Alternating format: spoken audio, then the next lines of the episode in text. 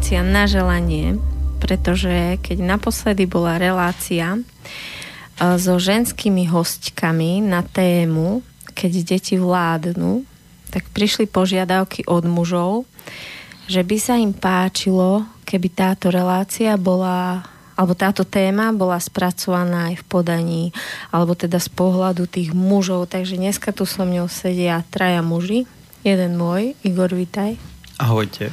Potom môj kamarát Michal, vitaj. Ahoj. A ďalší kamarát Aleš, vitaj. Ahoj Martina a poslucháči. Takže dnešná téma bude aj o tom, ako deti kráľujú, alebo čo s tým.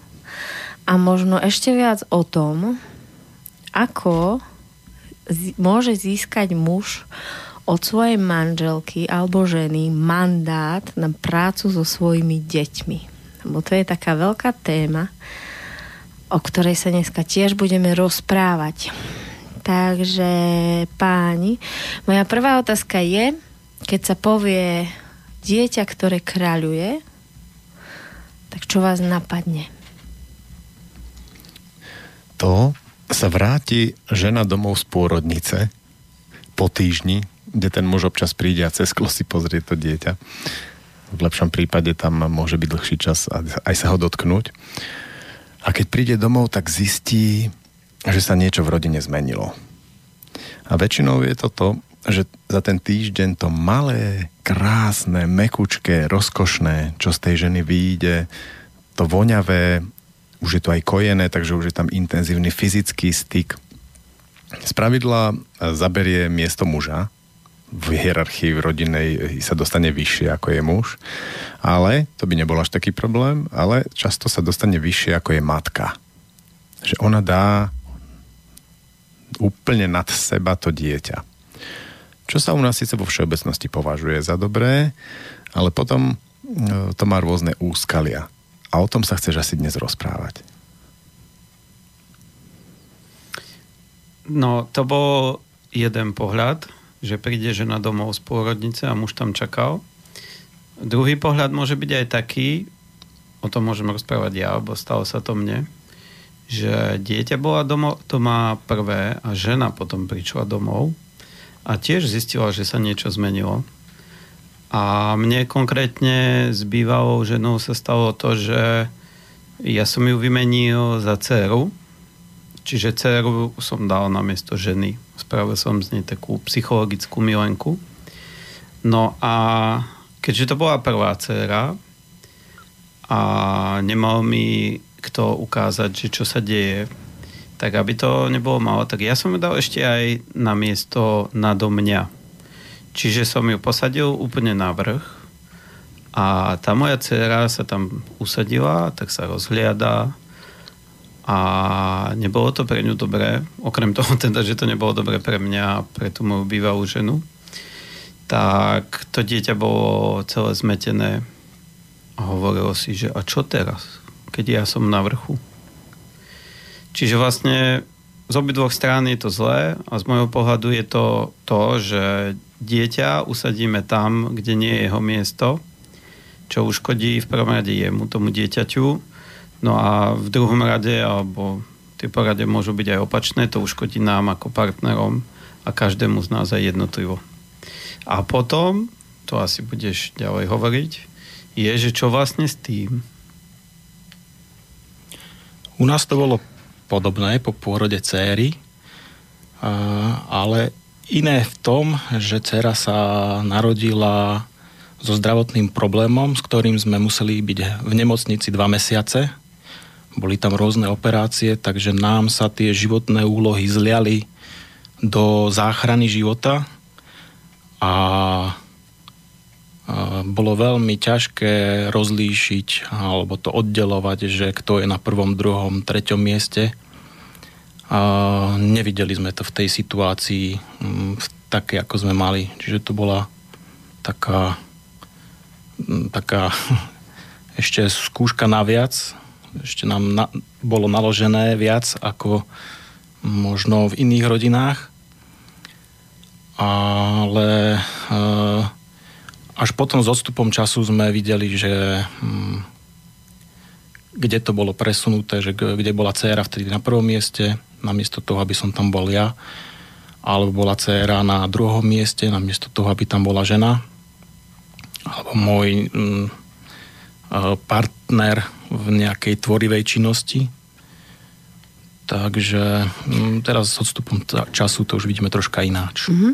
Že koľko rokov vám trvalo, kým vlastne už prešlo to obdobie boja o život, prišli ste domov, už ste sa nejako zabehali a že koľko vám asi trvalo rokov, kým, alebo času, kým ste vlastne tú hierarchiu usporiadali konkrétne u vás doma, Mišo? No, myslím, že to je taký nepretržitý proces, čiže stále sa nám stáva, že sa to posunie, ale tým, že sme si zažili rôzne aj kurzy, kde sa o tomto hovorilo, tak si to vieme skôr tak už uvedomiť a povedať si to, že ako to naozaj je. Ale uvedomovať sme si to začali, myslím, že tak až po roku. Uh, života v Trojici. Ži, života v Trojici. Že to treba troška meniť. Teraz mm, by som položila takú otázku, že ešte stále je časté, že vlastne uh, že už stále je častejšie teda, že ženy rodia doma, rodia aj so svojimi mužmi, ale stále ešte veľa z nás, ktorí, alebo teda veľa ľudí medzi nami, ktorí vlastne naozaj naplnili tento prvý príbeh, ktorý spomínal Aleš. Takže vlastne, keď už sa toto všetko udeje, čo si popísal, že muž vlastne ako keby už len stojí a pozerá, na ten vzťah a na to, čo sa vlastne udialo e, počas týždňa v tej pôrodnice, tak čo on vlastne s tým môže? Jasné, ja som sa pozeral aj na rodičky, ktoré rodili doma a tam je to veľmi podobné, že nie je dôležité, kde sa to porodí, ale čo sa stane počas toho. Najprv by som povedal, alebo doplnil teda Igora, že v čo, čo je na tom zlé, keď to dieťa je na prvom mieste. V prvom rade deti na to, aby dobre rástli, nemôžu mať úplne ľahký život, potrebujú prekonávať prekážky, ťažkosti a tým sa učiť, robiť chyby, padať na hubu a tým e, posilňujú svoje duševné aj fyzické svaly a hlavne sa učia. Z tých chýb sa učia. A potom potrebujú k niekomu vzhliadať. Že aha, tam je ten veľký, dospelý, múdry, šikovný, ktorý dokáže sa postarať, dokáže navariť a tak ďalej. A to dieťa keď vzhliada k takémuto dospelému a rastie v jeho tieni, tak mu je veľmi dobré. A učí sa. Ako náhle dáme dieťa na prvé miesto, respektíve to dieťa, ono tak trošku preveruje tých dospelých a keď tí dospelí ne, neustoja tú svoju pozíciu a to dieťa sa tam vyštverá na ten chrbát toho dospelého, zhodí tu jeho hlavu a sadne si tam na miesto nej, tak vtedy e, to dieťa nemá ku komu vzhliadať ono vie, že je nekompetentné, nejako vie svoj život alebo riadiť rodinu dokonca, avšak je v čele.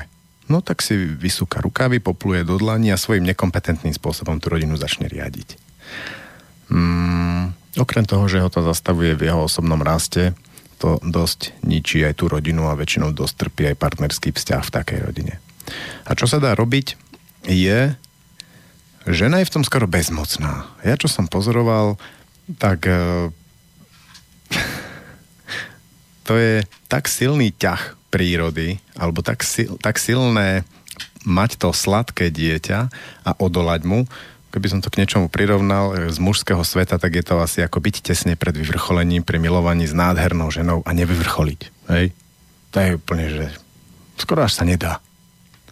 Takže skôr by som to otočil na toho muža, ktorý tam stojí ako také uh, piaté koleso pri voze a vidí, že to nie je celkom ono, väčšinou s tým máme také zmiešané pocity a tie možnosti sú ísť do krčmy a teraz ako nejak to tam predýchať alebo skúsiť do toho procesu, čo sa tam deje, vstúpiť. A tie vstupy sa dajú robiť hneď od veľmi ranného detstva toho dieťaťa a najneskôr okolo jedného roku, kde dieťa e, je kojené väčšinou, sa je prso ale tam sa zmení ten jeho postoj. Že už ne, ne, nesaje prso len preto, aby sa najedlo, ale už saje prso, aby sa trošku začalo ukájať. Alebo riešilo svoje citové problémy. Spadne a začne sa dožadovať prsníka. A vtedy príde jeho chvíľa. Príde a povie nie. Otec. Otec. No, tu by som sa na chvíľu zastavila, lebo možno hneď mužom v hlavách skrslo viacer nápadov, že ako vlastne môže muž vstúpiť. Tie aj môžete neskôr povedať, ale čo hneď príde vlastne zo strany tej ženy. Ako môžeš, ako môžeš byť taký krutý, že chceš teraz urobiť toto tomu dieťaťu. Takže vlastne prichádza moment, že muž chce vstúpiť a žena spustí to emocionálne vydieranie, začne hrať na tej city čo by mohlo prísť potom? No žena je taký dobre platený e, a veľmi silný žoldnier toho dominujúceho dieťaťa. Keďže dieťa vie, že nie je veľmi v sile, tak potom ako hľadá tu tých spojencov. A ona samozrejme použije všetky zbrania a vycerí všetky zuby, ktoré môže proti tomuto procesu. Pokiaľ sa o tom dopredu neprosprávajú, alebo nezažijú nejakého iného osvieteného človeka, ktorý sa s nimi o tom porozpráva a neurobia si plán, ktorý môže vyzerať aj tak, že keď počkajú presne na takýto vhodný okamih alebo nejaký konflikt, kde to dieťa sa snaží vojsť medzi nich, taký dobrý konflikt môže byť napríklad, že otecko začne pusinkovať maminku a vôjde tam dieťa a bráni tomu. A okamžite výzva na dobrý konflikt. Takže vychádzame z toho, že je dôležité, aby žena bola za a aby rozumela, prečo vlastne chce toho muža ako keby vpustiť do tej výchovy? Ja som v tom, čo hovoril Aleš, počul jedno slovo a to je, že sa dohodnú tí dvaja dospelí. Čiže v zásade ani by nešlo o to, že kto je viacej za a koho cesta je lepšia, ale mne z toho vychádza tak, že je dôležité, aby to dieťa pocítilo, že títo dvaja dospelí sú partneri a sú spolu a ja nie som s nikým z nich, aby som sa spojil proti tomu druhému. A toto, keď dieťa opakovane ako keby ucíti, tak je možné, že sa potom vie upratať tam, kde vlastne patrí, že on je dieťa a dvoch dospelých. Takže uh, ja tiež si ako spomínam na veľa situácií, že ja som videl jednu cestu, žena videla úplne druhú a ja som spravil to, že som sa ako keby spojil s dcerou Čiže ona to, dcera na mňa spravila tak, že presne vedela, že kade ísť a keď išla žena proti mojej ceste, tak ona začala robiť bordel, rozrevala sa chaos a bolo z toho vlastne napätie.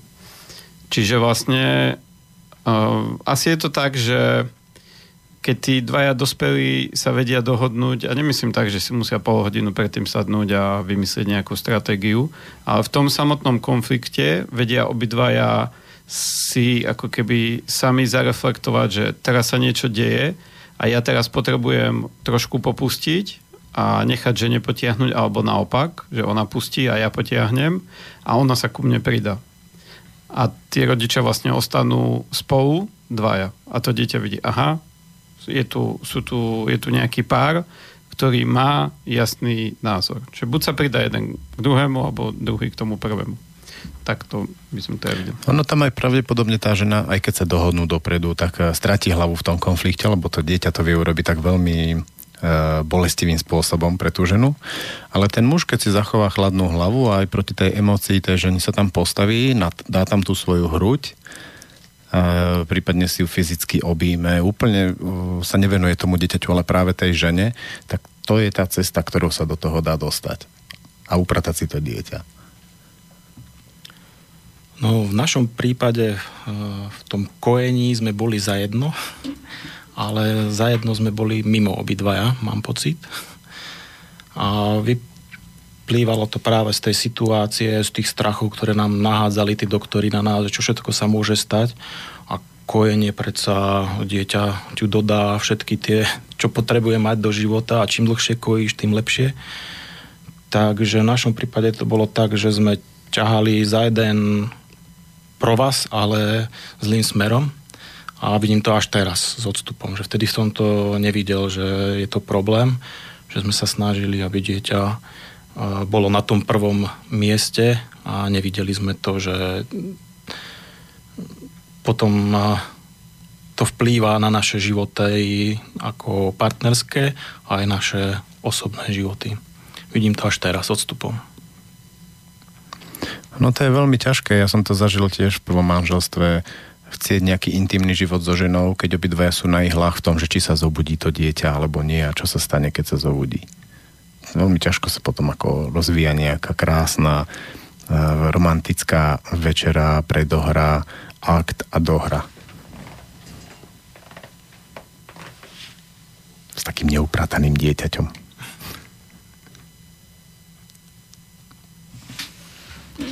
Takže sme to vyriešili za 15 minút. Um, Však poďme ďalej, však no, že 5 rokov. O, teraz mňa iba, ja som uviazla v tej myšlienke, o, teda v, tých predst- v tej predstave o tej sexualite a že teraz by som rada otvorila presne tú tému, o kde naozaj tá sexualita po narodení detí ide častokrát do kýbla a vlastne tí rodičia si ani neuvedomia, mm, že to nie je len o tom momentálnom uspokojení, že prídu o tých pár sexov, ktorí mohli spoločne stráviť, ale že vlastne ten život bez tej sexuality o, alebo ten vzťah bez tej sexuality sa začína meniť naozaj z, z takého partnerského, iskrivého, vášnivého na taký vzťah takých naozaj dvoch spolupracujúcich rodičov alebo ako by som to nazvala na takú. Áno, na takú mamku a ocka. Už to nie je ten muž, ten, to meno, ten miláčik, ten o, proste to, o, neviem už, aké prezivky si kto dáva, ale naozaj sme, te, sme tá mamka a sme ten tatko. Ja, to je strašne asexuálne. Keď chlap osloví ženu mamina, alebo žena to, že ocino, no, tak to je úplne kruté. Z toho sa dá veľmi pekne čítať, že kde už je vlastne ten vzťah posunutý a aké role vlastne sú tam hlavné. Takže čo s tým? Ako môžeme poradiť najmä taký mladý, hej, my už tu máme o, po väčšine viacej detí, ale my už to vieme ako keby pri tom štvrtom dieťati, že vlastne ako tú sexualitu dať. Ale vlastne mm, poznám veľmi veľa ľudí, ktorí vlastne ešte sú pri tom prvom dieťati a že vlastne čo s tým? No s tým, že presne ako si povedala, im to nemá ako keby, alebo ani mne to vtedy nemalo ako keby kto ukázať. A my máme tie modely od svojich rodičov, čiže my iba opakujeme to, čo sme zažili niektorí a niektorí si to pamätajú ešte od prastarých rodičov a tak ďalej, že sa to nesie z pokolenia na pokolenie. A mne tam presne vyšlo to, že to mamina ocino, že tým, že sa nám narodí dieťa, tak ako prirodzene sa dostávame akoby do inej polohy že už je tam to dieťa a spoločnosť je nastavená tak, že dieťa na prvom mieste a najlepšie pre dieťa a tak. A veľakrát sa tam, najmä u starostlivých matiek, v modeli starostlivá matka, keď do toho spadne žena, alebo keď to má v sebe od rodičov, alebo ešte skorej od prarodičov, tak veľakrát sa tomu mužovi vlastne spojí to, že ona je matka, ale aj jemu. No ako ho vzrušuje matka. Takže tam sa automaticky stráca to, že kde je tá moja šťavnatá partnerka a milenka a neviem čo. A to isté môže byť aj naopak, keď je to u oca, ale otvorene treba povedať, že častejšie u nás v spoločnosti je to tak, že je to s tou matkou spojené, že tá matka to prevezme, že ja som teraz najlepšia matka a pre moje dieťa dám to najlepšie a automaticky tú, tú svoju rolu prenáša potom aj na muža. Že ani si neuvedomí a zrazu ho ide upratovať ako keby takého synačika. A on, pre ňo je to, že čo, čo to tu na mňa, kto to tu hovorí, nejaká matka. Veď ja som mal svoju ženu. A robiť s tým potom môžu obidvaja. Pre tú matku je to ťažšie asi myslím si nejako uvidieť. No a muž jediné, čo môže robiť, robiť na tom svojom statuse, aby z tej prirodzenej polohy, ktorá je, že psychologicky je žena v tej rodine silnejšia. Ona si to tam spraví, najmä keď je obzvlášť silná starostlivá matka tak, že ten muž potrebuje oveľa viacej ako keby na sebe robiť, na svojom poslaní, nájsť niečo, kde si vybuduje tú silu, aby tam vedel to, čo hovoril Aleš, do toho vstúpiť a nenechať sa prevalcovať nejakými uh, detskými, emotívnymi, hysterickými záchvatmi alebo ženinými obvineniami. Proste je to len o tom. Ja som čítal takú štatistiku, že najviac mužských nevier vzniká, keď sa im narodí dieťa a do dvoch rokov toho dieťaťa. To hovorí o tom, že to mužské podvedomie funguje dobre, že ešte stále by ten muž ako chcel byť ten samec ale keď tú ženu hodí do tej kategórie matka, tak ako nie je šanca s touto ženou. A tak vzniká podľa mňa tá nevera. Čiže skôr ide o to, ako to urobiť, aby sa z tej e, jeho ženy nestala tá matka jeho dieťaťa, ale často aj psychologicky matka jeho samého, lebo to je príjemné sa nechať obskakovať a dať si strihať nechty a tak ďalej. Čiže ten muž potrebuje ten svoj úd a tú energiu, ten testosterón nasmerovať znovu na tú ženu, ktorá sa vráti z tej nemocnice alebo je potom po rode trošku zmenená, lebo keď muž sa pozerá takým tým pohľadom na tú ženu, tak jej sa prebudia zase tie chúťky a tie, tie hormóny ženské, ktoré sú zodpovedné za to, aby mala chuť. A potom už treba len technicky vytvoriť ten priestor s tým dieťaťom. A to je zase trošku viac na mužovi, aby to zorganizoval.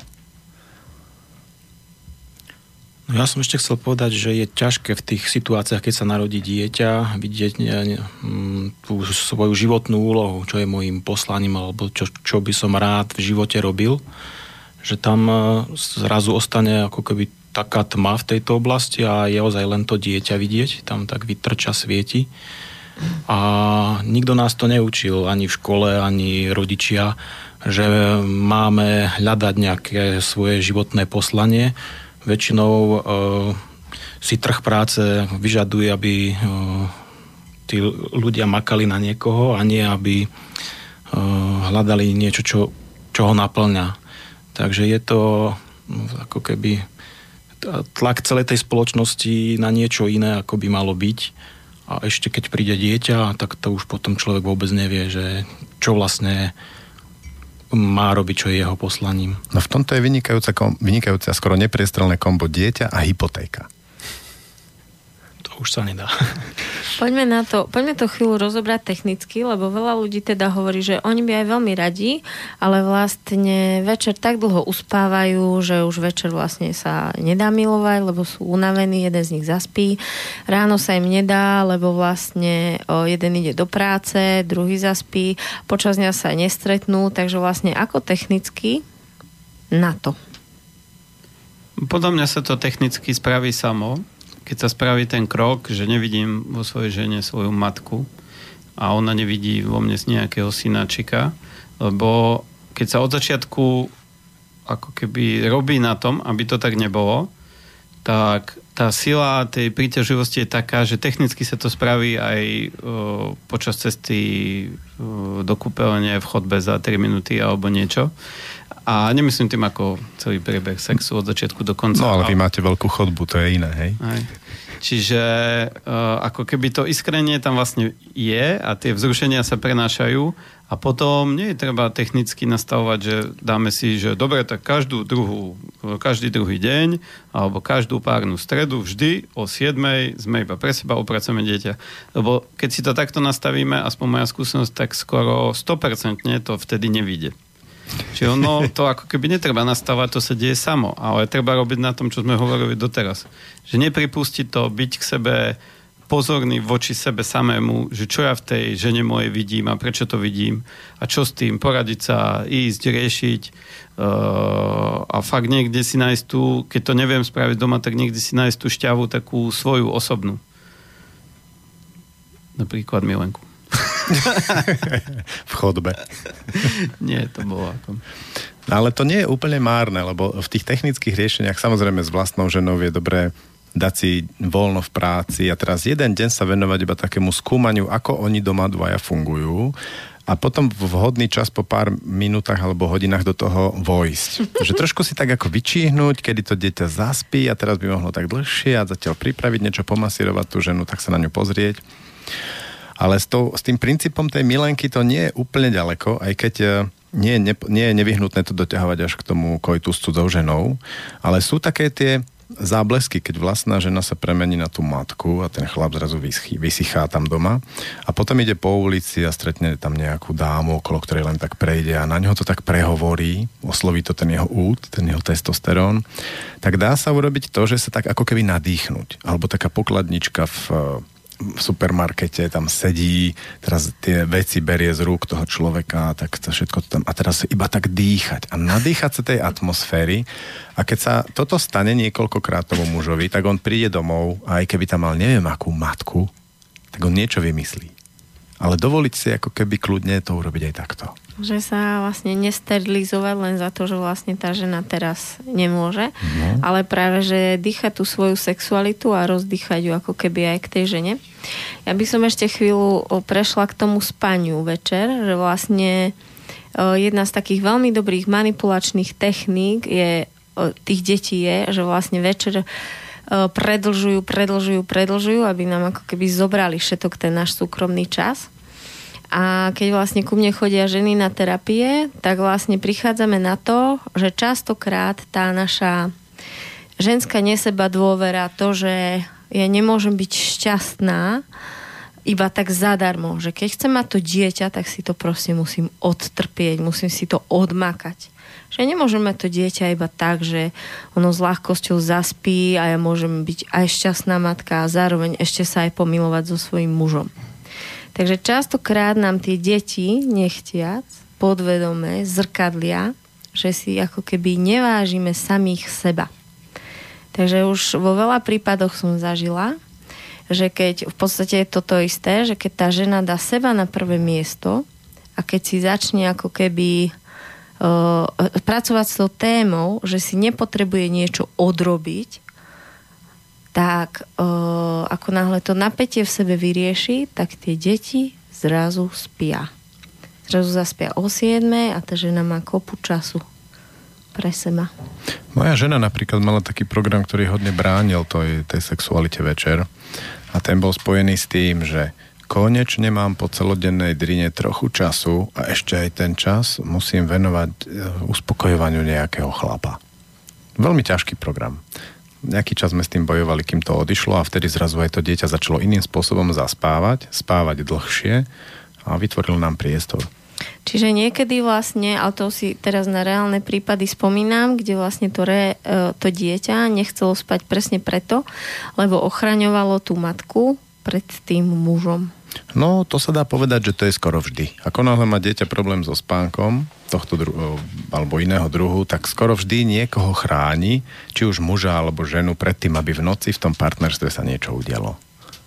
Čiže treba hľadať akoby ten, lebo navonok si môžeme obidva povedať, že my sa chceme milovať. Ale niekedy sú tie o, negatívne zámery skryté a je tam len nejaký podvedomý strach tej sexuality, alebo nejaká presne, ako si povedal, taká podvedomá nechuť, ktorá vlastne, o ktorej tá žena alebo ten muž vôbec nemusia vedieť. Môže to byť dokonca ešte prebraté od rodičov, kde to vlastne zažívali v tom rodinnom modele, modeli. Takže to akoby treba hľadať a nájsť. Áno, áno. Púšťaš pesničku, či nie? No, toto som mal ja. Ja som taký mňa si tu vlastne preto pozvala, tak ma to tak napadá, že o, ja som to mal tak vymyslené, keď som to nevymýšľal vedome, že naše dieťa s bývalou ženou, moja dcera, chodila spávať o pol 11. o 11.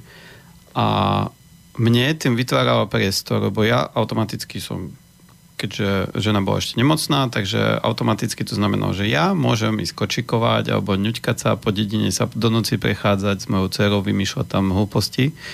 A ešte sa v tom uspokojať, že, že k tej pohode, ona keď je vonku o 10, tak nepláče, je dobrá, mne je dobré, ja sa môžem poňuňkať, môžeme, môže prebehnúť ten akoby milostný akt v zmysle toho, že v zmysle toho, nemyslím fyzického, ale toho emočného, že obidvaja sa tak ako keby uspokojíme, ona je princezna na prvom mieste, ja som starostový otecko a tak ďalej, som ľúbený svojou dcerou.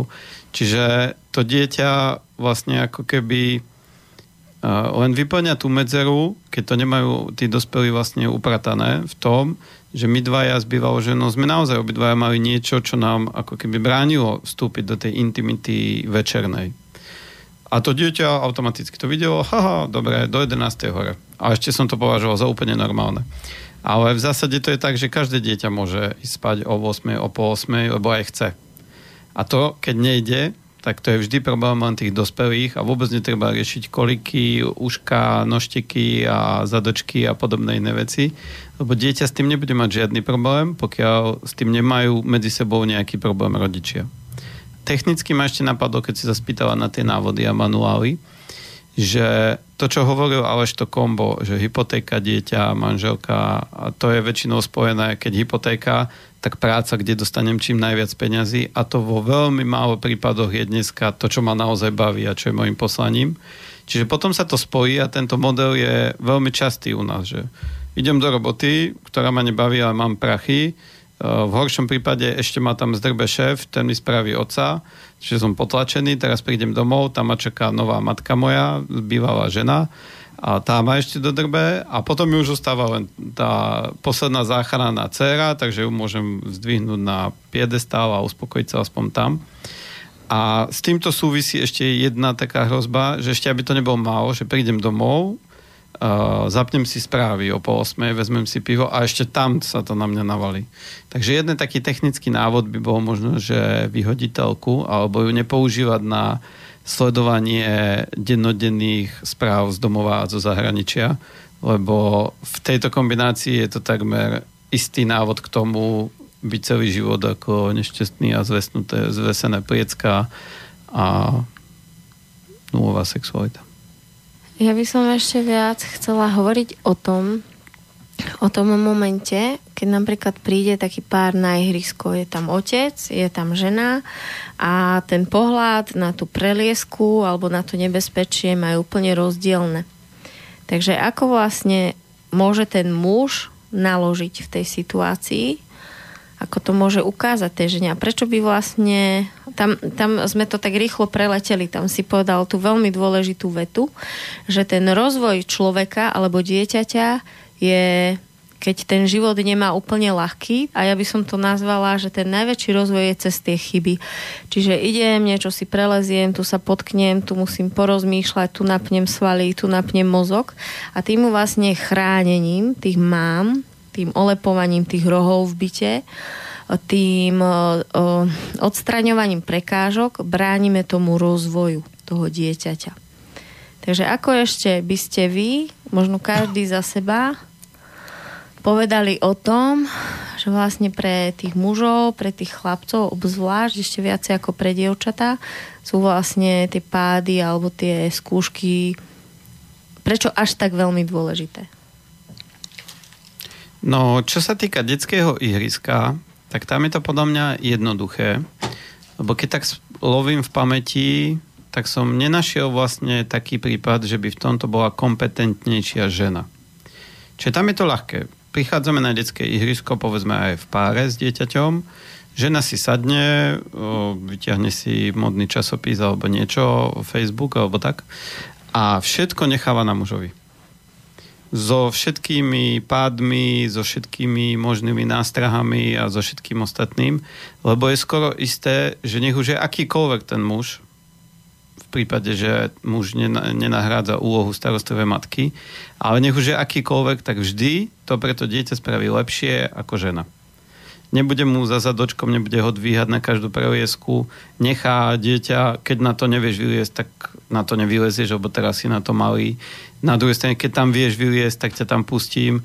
Čiže muž, podľa môjho názoru, vie uh, lepšie pocítiť to, že teraz ide o život, tak tam musím byť tomu dieťaťu, ale teraz nejde o život, teraz ide o modrinu a tak tam nemusím byť v tomto si myslím, že najjednoduchšia cesta, že žena si to vôbec nevšíma a trénuje to, že si sadne na lavičku, drží sa za srdce, hovorí si, všetko bude dobre a verím svojmu mužovi, verím svojmu mužovi. Sú potom také nečakané momenty. Ja som včera taký zažil s mojou ženou, že vyšlo dieťa na gauč za nás a postavilo sa tam na ten kraj a začalo tam tak uh, balancovať a ona sa išla po ňom vrhnúť a ja som sa ešte rýchlejšie vrhol na ňu. Fyzicky. To bolo veľmi dobré. Čiže presne v týchto momentoch muž potrebuje, dieťa niečo robí, on si to vyhodnotí a skôr ako matka, alebo už keď aj začne, tak je do toho skočiť, postaviť sa aj do výhľadu, aby tam nevidela a chytiť si ju a postískať alebo niečo. Slovne. Napríklad teraz potom už tak skratkovito s mojou ženou to už funguje tak, že ja sa o to starám. Keď dám to gesto, že ja sa o to starám, tak ona vie to pustiť a potom, keď to gesto nedám, tak to ide zachrániť. Tiež to mám tak, že dieťa nechávam si zažiť svoje pády.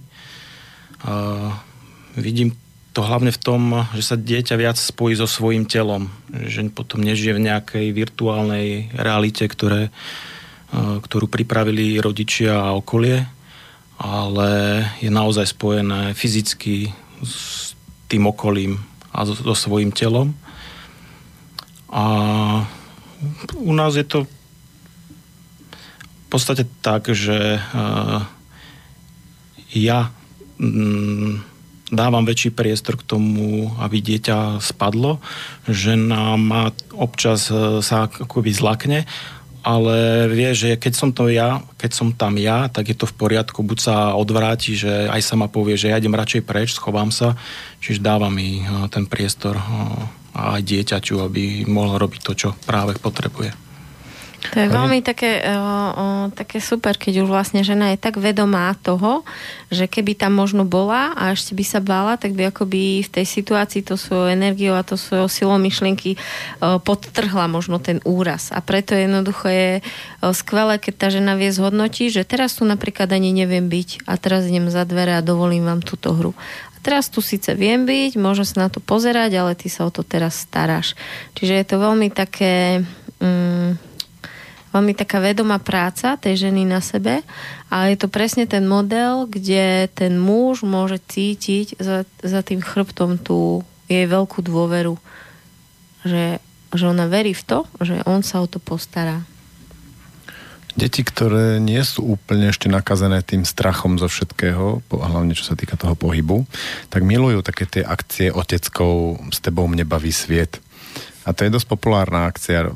Zažil som viac takých partí otcov, ktorí si to najmenej raz do, ro- do roka doprajú aj na dlhší čas, na týždeň a podobne. A ja som vlastne sa chcela ešte otvoriť, o, Míšo, s tebou tú tému, že ako je teda možné, že keďže tvoja dcera je na vozíčku, takže ste si vybrali z Bystrice, o, ono keď sa hovorí, že bezbariérová škola, tak najviac bariérovú školu, aká asi existuje. Máme tam rôzne šmíkalky, preliesky. Pri vstupe do školy je veľké drevo, ktoré treba prekročiť s nápisom Otvor oči. No, my sme nepozerali na tie fyzické bariéry, ale na tie ľudské. A tie ľudské sa nám... Sme nevideli tam tie ľudské bariéry a boli sme v súlade s tým, čo sa v tej škole deje a kam smeruje takže tie fyzické bariéry sú až na nejakom ďalšom mieste. Takže preto sme sa rozhodli do školy. Že pre mňa je to vlastne zaujímavé, že okrem vašej cerky máme ešte jedného chlapca, ktorý tiež vlastne tam funguje s vozíkom.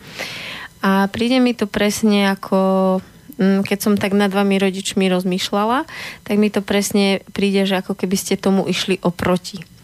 Že vlastne ako sa tu bavíme o tom, že vlastne tie skúšky, tie pády, tie, vždy keď musíme niečo viacej zapnúť, nás robia tými silnejšími, tak vlastne ste si dovolili ako keby zobrať tie vaše deti na uh, ihrisko, kde to ne, možno nebudú mať až také ľahké a budú mus, nebudú tie chúďatka, tie obete, no ja nemôžem, lebo ja som na tom vozíku, ale budú vlastne hľadať ako ako môžu, čo môžu a čo práve v takom prostredí ako keby môžu pre seba ešte objaviť. Tie imobilné deti, konkrétne ten chlapček, on úplne pre ňoho je najviac a niekedy mám pocit, že vlastne preto chodí ku nám do školy, keď sa môže zúčastniť aktivity, ktorá je na prvý pohľad pre neho nemožná, aby tam bol. Hej, florbal. On je nechodiaci a ideme hrať florbal. On sa hlási už pol hodinu predtým. A tie deti ostatné, oni to majú veľmi super, lebo oni mu vôbec nejako, že by brali na ňo ohľad. Čiže sú dve možnosti. Keď ku niekomu je priradený do týmu, tak ho niekde posadia do telocvične, dajú mu hokejku, tak aby čím najviac zavadzal tým strelám, ktoré budú superi dávať.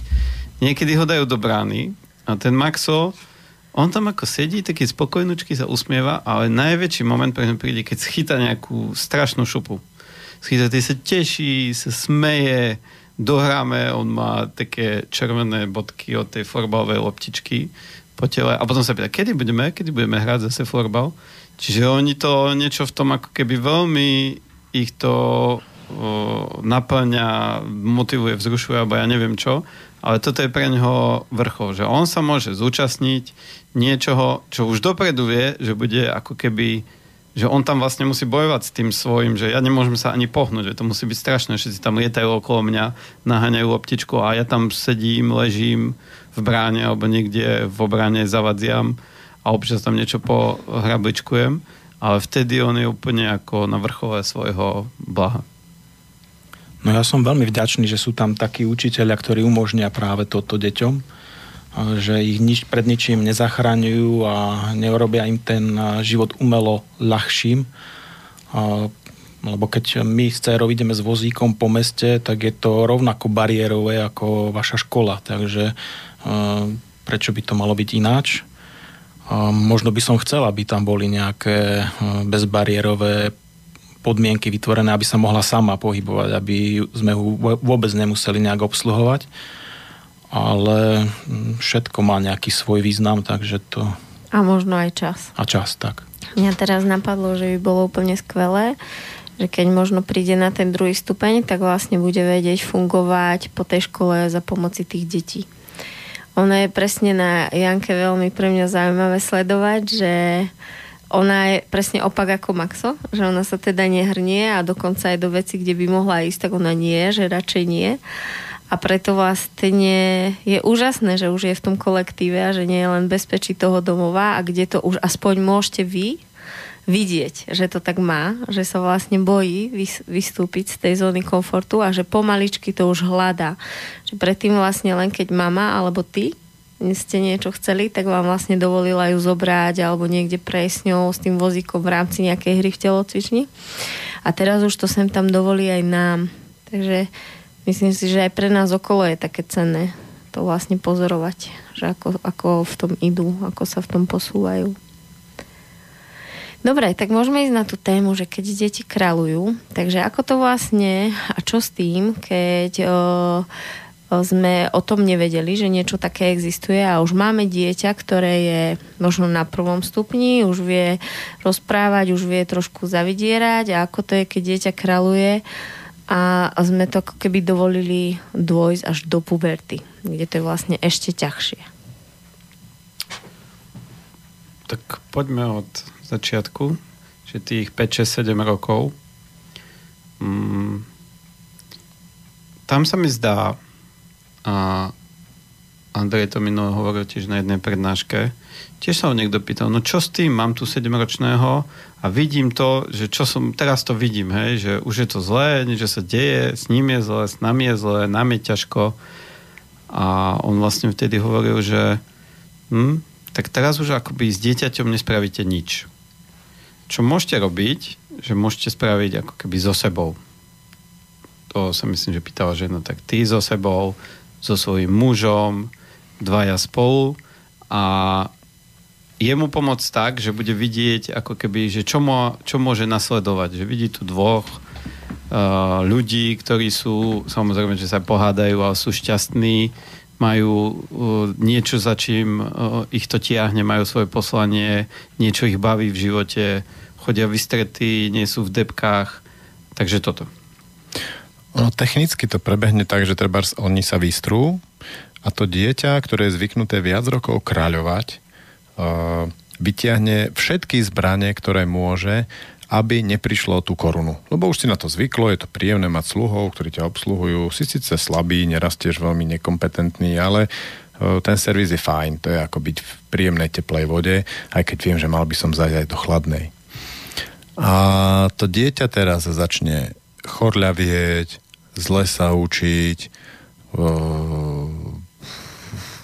niečo zničí a urobí x vecí, kde, e, dosiahne, kde skúsi dosiahnuť, aby e, stále bolo v čele. Napríklad jeden z námi to takto mal s dcérou a tam tá dcéra v okamihu, ako toto nastúpilo, si zlomila nohu.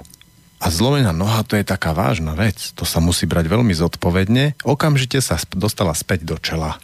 A potom ju z tej, s tou zlomenou nohou, také, takú hojacu sa potom zase skúšali dávať dole a už tak opatrne citlivo, lebo to je vážna vec, tá zlomená noha. Deti vedia, ktoré veci sú pre nás dospelých vážne a okamžite bez zaváhania ich použijú. Hej, toto sa deje a veľakrát tam je nebezpečné na tom to, že čím vážnejšie sa tie veci dejú, tak tým akoby viacej máme tendenciu ľutovať to dieťa a ešte ho posúvať vyššie a vyššie.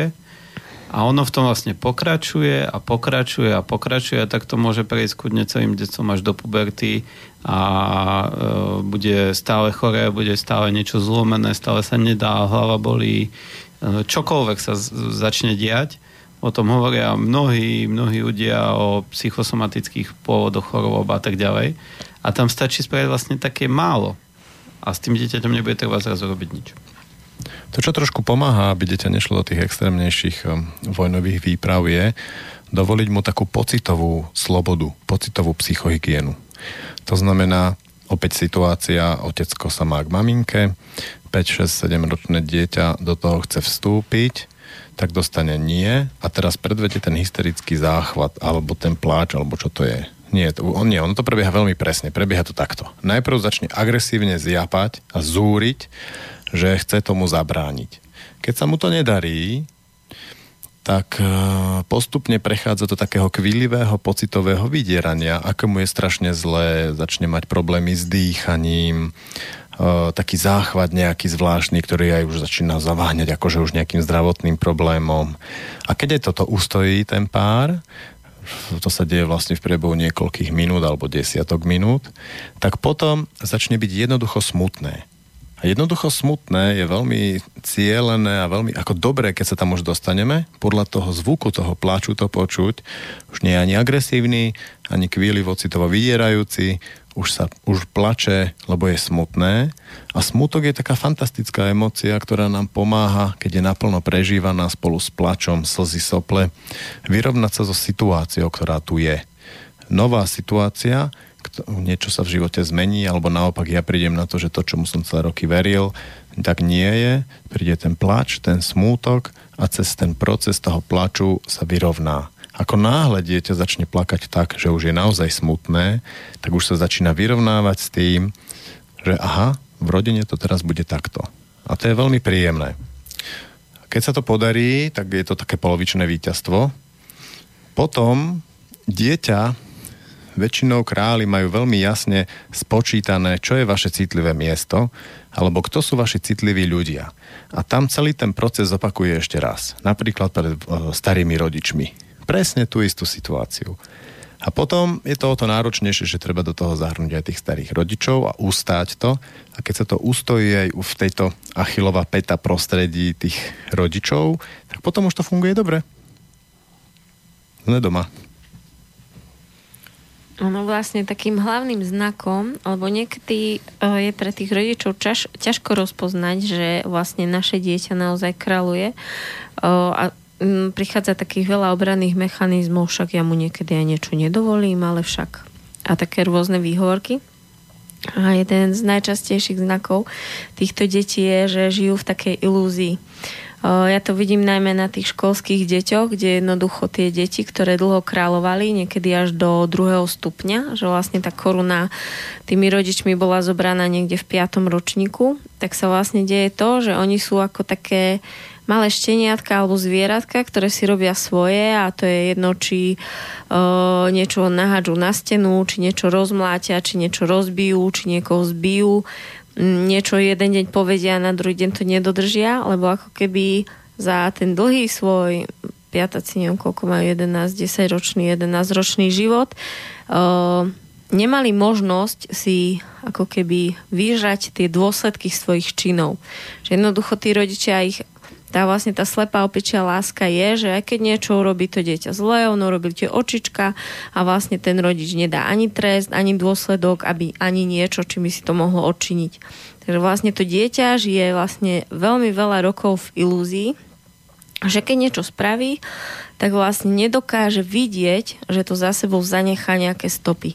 Tam je dôležité vedieť, že ten král to robí tak, že on nedovolí ani okoliu cez tých rodičov, aby ten dôsledok prišiel potom tie deti sú naozaj veľmi asociálne. On nemá problém prísť za o 4 roky starším a silnejším e, spolužiakom a nahubovať mu. Samozrejme, prirodzená reakcia dostane. A potom nabehnú tí rodičia, ktorí svoje chuďatko idú zachraňovať a stiažujú sa na to, že ich dieťa dostalo. A je veľmi ťažké im ukázať, že áno, ale to vaše dieťa provokuje a ide za hranicu ako keby svojej bezpečnosti a nedokáže vnímať, kde mu naozaj už to nebezpečie hrozí. Títo asociálni králi, oni chodia za hranice ostatných ľudí veľmi často, čo má ten dôsledok, že často majú problém s kamarátmi. S kamarátmi a zničením veci okolo nerozumejú tomu, že nevidia to ani, že keď niečo zničia, že to ostane zničené, ako keby to mali úplne bielo. Nevie o tom. To je veľmi zaujímavé. Čiže vlastne jednak ich chránime pred tými ich pádmi, tie naše deti, keď z nich robíme kráľov a jednak ich chránime pred tými dôsledkami. Takže vlastne robíme z nich o, skutočne tých o, málo sociálnych ľudí, ktorí nie sú schopní fungovať v tých vzťahoch. Je to potom zo začiatku ťažké medzi kamarátmi, ale ešte ťažšie potom vlastne v tom partnerskom živote. Pretože tie princezny očakávajú, že ten muž sa bude správať ako ten ocko. Ocko král, ktorý mi tu slúžil pri nohách a plnil vlastne moje priania a tak vlastne vystriedajú jedného partnera, druhého, tretieho a vlastne nerozumejú tomu. Lebo oni sa predsa len správajú tak, ako sa správali celý ten život a nechápu, že prečo tí muži vlastne zrazu na to takto divne reagujú, že ich opúšťajú.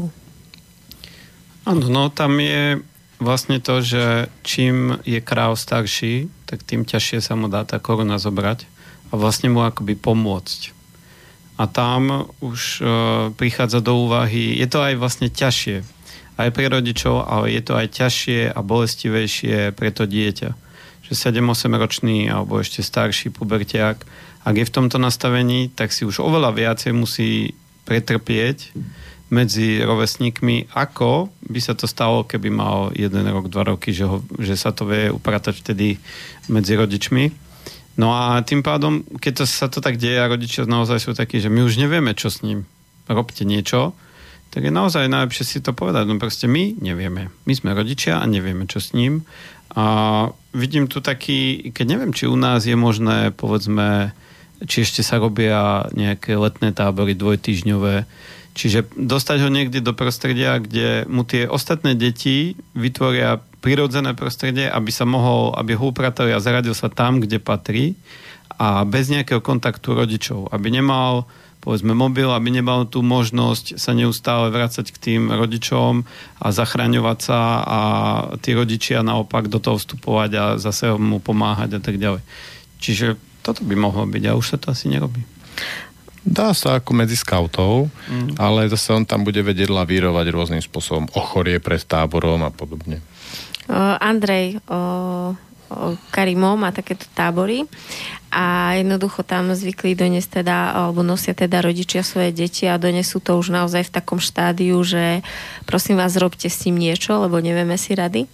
A e, tak raz doniesli jedného chlapčeka z také veľmi bohatej rodiny, kde ten chlapček už tam bol nejaký týždeň a vlastne sa stále stiažoval, že stratil trič, že mu niekto ukradol tričko, že ho nemá a potom mu vlastne od jazera doniesli také mokré, špinavé, hnusné tričko a pýtajú sa ho, že a toto nie je tvoje, veď v takom si prišiel.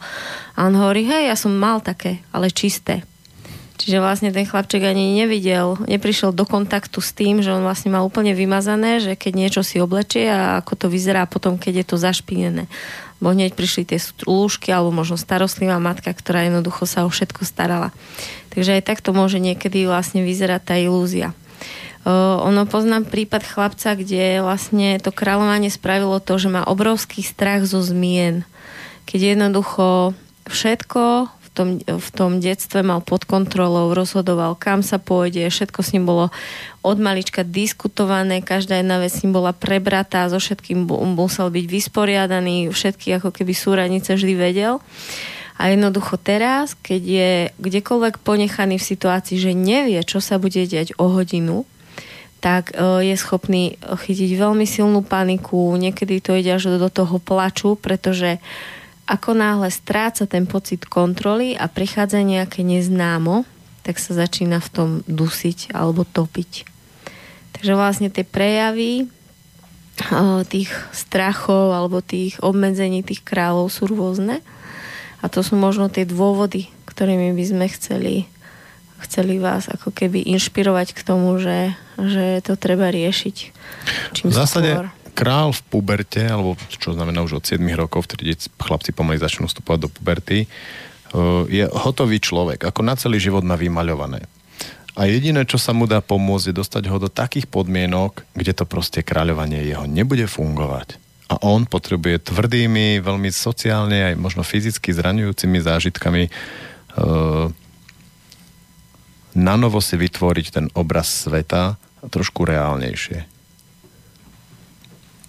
A začať v sebe hľadať, že áno, takto ten svet vyzerá, a čo s tým môžem ja urobiť? Začať zisťovať, že kde má ruky, kde má hlavu, kde má mozog a čo môže v ktorej situácii využiť. Lebo tam nie je žiadna mama ani otec, ktorí by ho zachránili a vyriešili to za ňo. Tak máte ešte niečo na záver?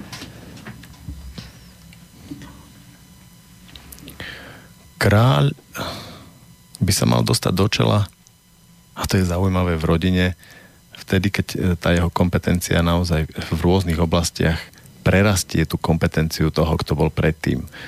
Takú, taký obraz z minulosti máme, že ten uh, syn prerastie svojho otca v určitom veku a naozaj ten otec sa vtedy mu môže položiť do rúk a už je jasné, že už to bude fungovať dobre. Dnes je to úplne zmiešané, lebo mnohé ženy idú veľmi silne tou mužskou cestou a to môže byť ako veľká téma a otázka, a kto v rodine a akým spôsobom má vládnuť, ale kľudne to môžeme nechať otvorené, že, či, že aj žena si môže zavládnuť.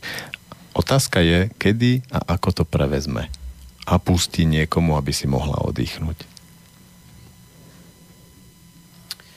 No, ja na záver mám to, že je v zásade jedno, koľko rokov má náš král, alebo koľko rokov máme my, ale mám aj osobnú, aj sprostredkovanú skúsenosť, že v každom momente sa s tým dá niečo spraviť.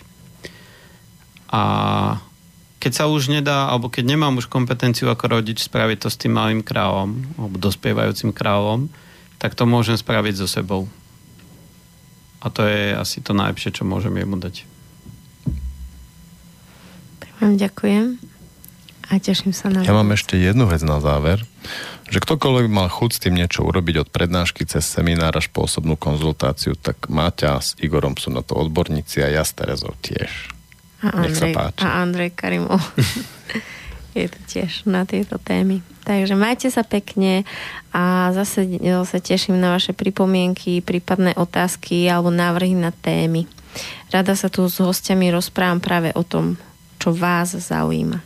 Takže ahojte. Ahoj. Čau do strieči.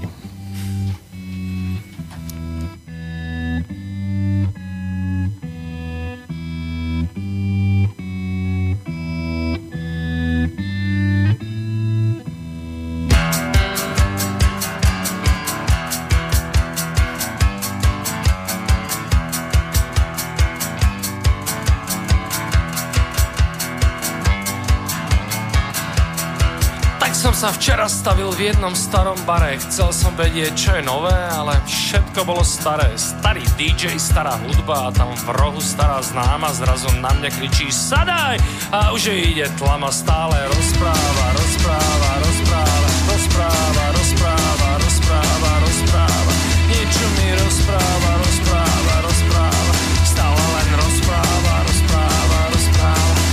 chvíli zistí že sa nudí, má pocit, že mám v paži a tak zaujať sa snaží, že bola na vernisáži. Potom melie niečo o tom, že ten Alexi bol nula a že Kalanda je bomba a že najlepšie fula stále rozpráva, rozpráva, rozpráva, rozpráva, rozpráva, rozpráva, rozpráva.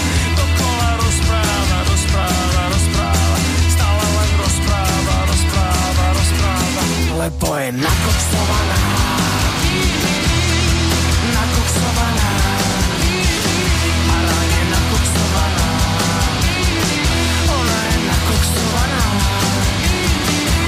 že Medňanský bol najlepší a volala ho Laci. Vedel namalovať všetko, zvládal stovky situácií, ktoré bolo treba zachytiť na umelcovom plátne. A mlela stále dokola a mlela ako splatne stále rozpráva, rozpráva, rozpráva, rozpráva, rozpráva, rozpráva, rozpráva, dokola rozpráva, rozpráva, rozpráva, niečo mi rozpráva, rozpráva, rozpráva, lebo je na to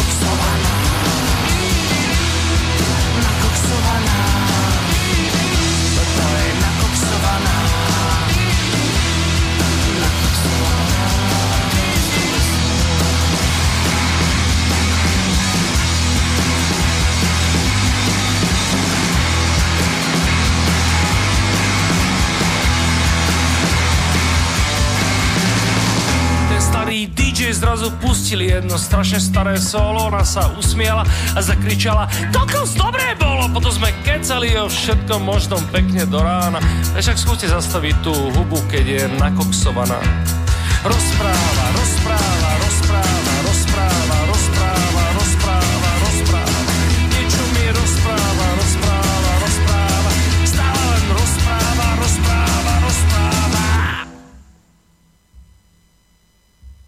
lebo je nakoksovaná.